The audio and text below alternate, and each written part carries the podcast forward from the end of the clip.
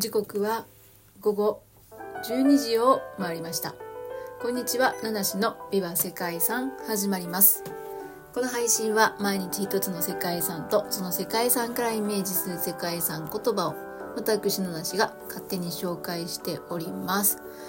今日は12月6日ですね。今日ご紹介する世界遺産はインドのデリーにあります。デリーのクトゥブミナールとその建造物群をご紹介したいと思います。はい。えー、このクトゥブミナールというのはインドの首都デリーにあるクワットゥルイスラームモスクに付随するミナレットなんですね。はい。まあ、ミナレットというのは世界遺産の中ではすごくよく出てくるんですけども、モスクとか、えー、マドラサといったイスラム教の宗教施設に付随する塔のことですね。うん。えっ、ー、と、まあ、教会とかにもね、塔が、あのー、付随していたりっていうのはよくあるところだと思うんですけども、この塔は何のために作られるかっていうと、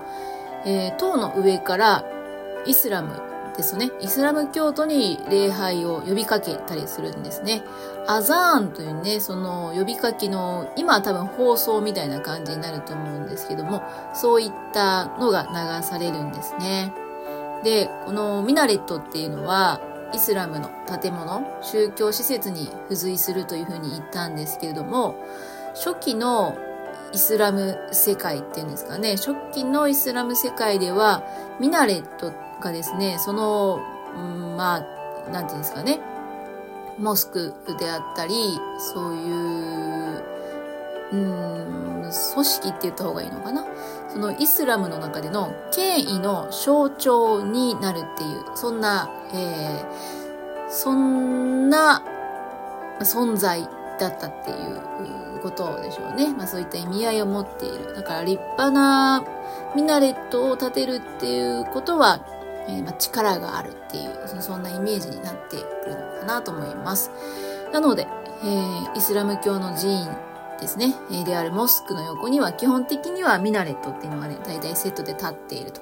いうことなんですね。で、今日ご紹介するデデリーにあるクトゥブ・ミナールはですね、見た目もね、すごい美しい塔になっているんですけれども、高さも72.5メートルある。これが世界で一番高いミナレットだったということだそうですね。はい。さてさて、どんな、どんな世界遺産なんでしょうか？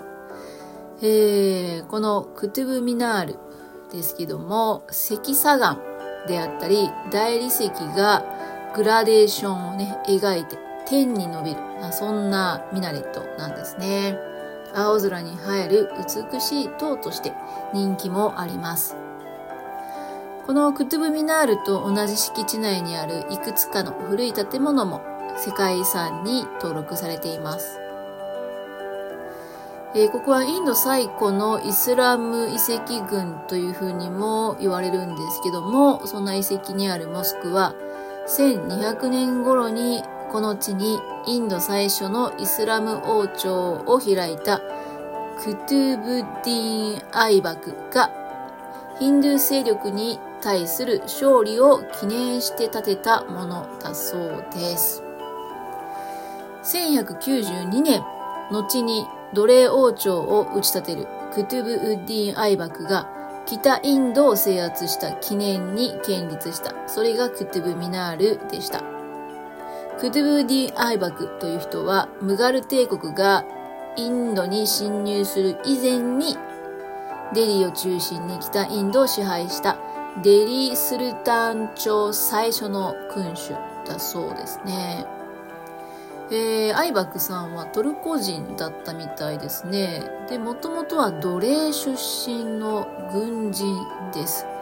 アイバクは将軍に出世すると、ゴール朝の諸君主でインド方面を担当していたシハーブディーンに従ってインドに侵攻していったそうです。うーん、なるほどね。将軍として、まあ、その当時のね、えー、君主に従ってインドに侵攻したそうです。で、えー、1193年にデリーを攻略したシハーブディーンが別の場所に活動拠点を移したので、その時にアイバクさんがデリーの支配を委ねられました。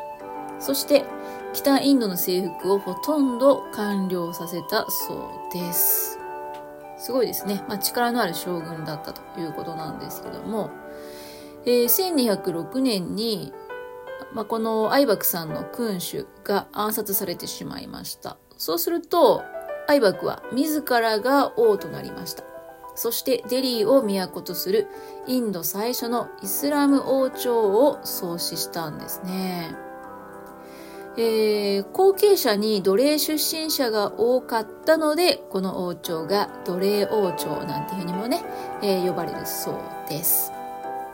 そんなクトゥブディン・アイバクによってクトゥブ・ミナールが、えー、モスクに付属して建てられました。えー、と、最初にも言いましたけれども、ミナレットはその礼拝の時を知らせるためのものだったんですけども、クトゥブミナールに関しては、国内にいるヒンドゥー教徒たちに対して、イスラムの勢力を保持する、そんな意味合いが強かったそうですね。そんな理由もあってか、クトゥブミナールは通常のイスラム建築のミナレットとはちょっと違った雰囲気を持っていますね。うん。確かにパッと見たときに、うーん、まあ、イスラムの雰囲気っていうのは、そんなにめちゃくちゃは感じないですかね。どちらかというと、そのインドとかヒンドゥー寄りな気もしますけどね。うん。えー、まあなんでそういう風に見えるのか。アイバクはこの地を占領した時に、それ以前に建てられていた多くの施設を、えー、破壊したんですけれども、クトゥブミナールの建設自体は、えー、急いでいたので、破壊した施設の建材をそのまま塔に使用することにしたんですね。そうなんですよ。だから建築材料の一部にヒンドゥー教とかジャイナ教、寺院のものを流用したものがあったということみたいですね。なので、もともとあったこのね、えー、まあ地元っていうんですかね、ヒンドゥー教とかの雰囲気をね、えー、ちょっと感じるような、感じるような塔になっているということなんですね。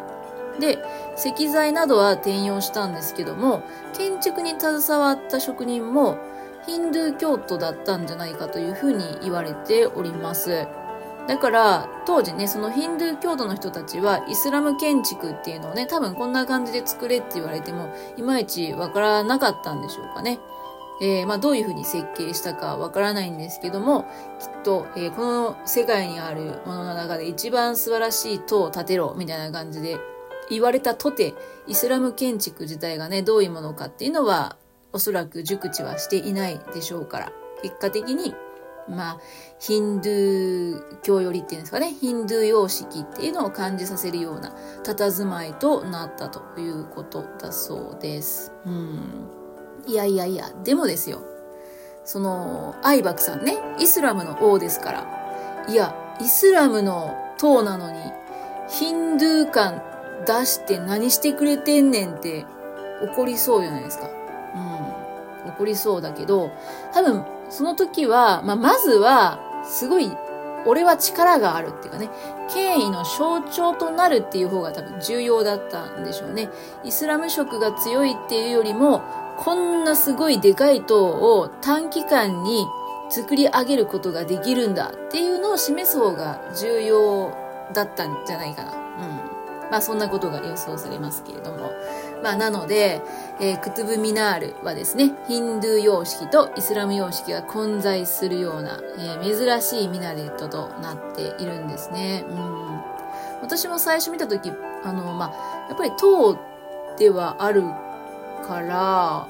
まあ、そういうモスクですね、寺院に付随したものなのかなっていうイメージはありましたけどもね、パッと見て、未だにこう、イスラムのって言われた時に、ああ、そうだ、あそうだったねっていう感じですね。パッと見た時に、それをピンとすぐには来ないような見た目をしているかなっていうふうにね、思いますね。はい。ということで、えー、クトゥブミナールは世界で最も高いミナレットとしてですね、現在高さが12.5メートルあるそうです。直径は、えー、一番低いとこですか、規定部が14.3メートル、先端の方に行くと2.75メートルとなっているので、えー、まあ、円錐というかね、線と尖った塔になっておりますね。そしてそんなあこのクトゥブミナールっていうのがね、一番の見どころでもあるんですけども、その傍らに立っているのが、クワットル・イスラーム・モスクです。はい。まあ基本的にモスクに付随するのがミナレットなんですけどもね、えー、どちらかというとミナレットの方が注目を浴びているということです。このモスクもですね、破壊したヒンドゥー寺院の石材を再利用しているということなので、すごく珍しいいいことになっているのが、イスラムは偶像崇拝を認めていないんですけれども、もともとあった寺院をね、えー、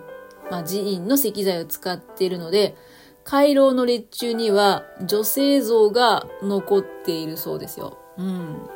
ねよくこれも許したなっていうことじゃないですか。まあ、とにかく、とにかく何か象徴となるものを立てるっていうのをね、えー、やっぱやったのかなっていうのはね、想像できますよね。だって多分許されないですよね。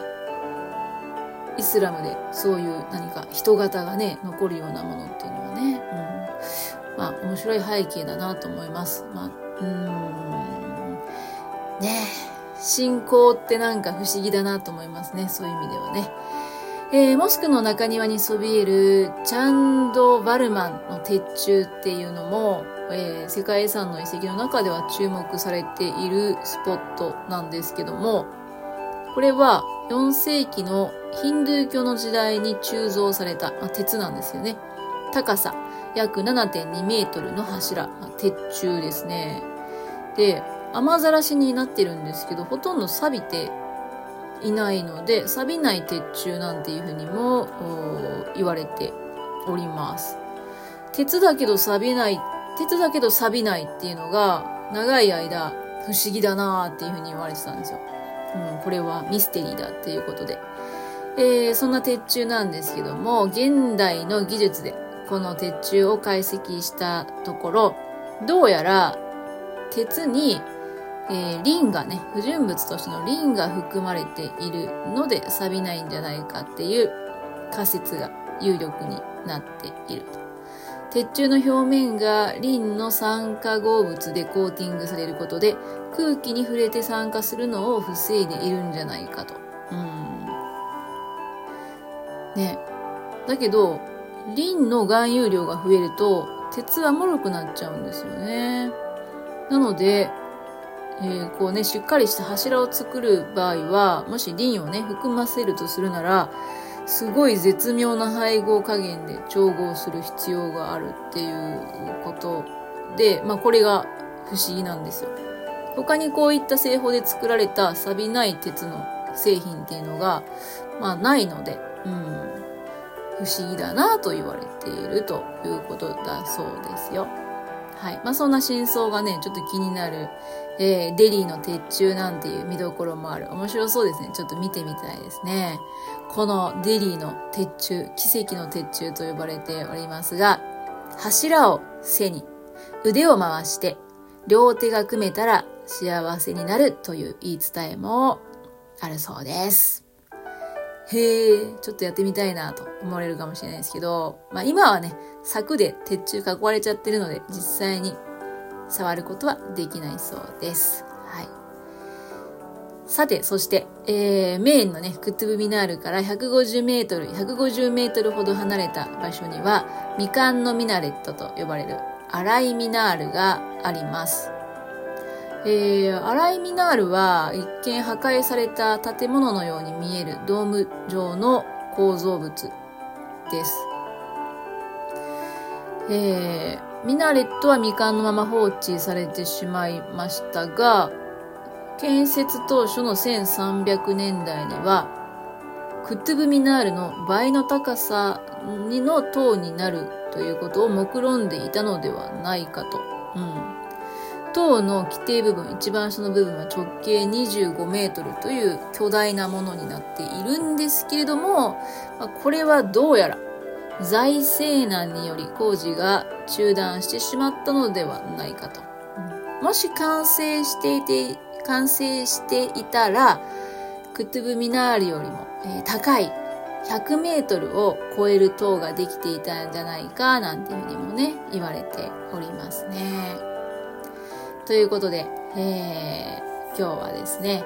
インドにね、あります、イスラムのね、遺構ですね。デリーのクットゥブ・ミナールとその建造物群という世界遺産を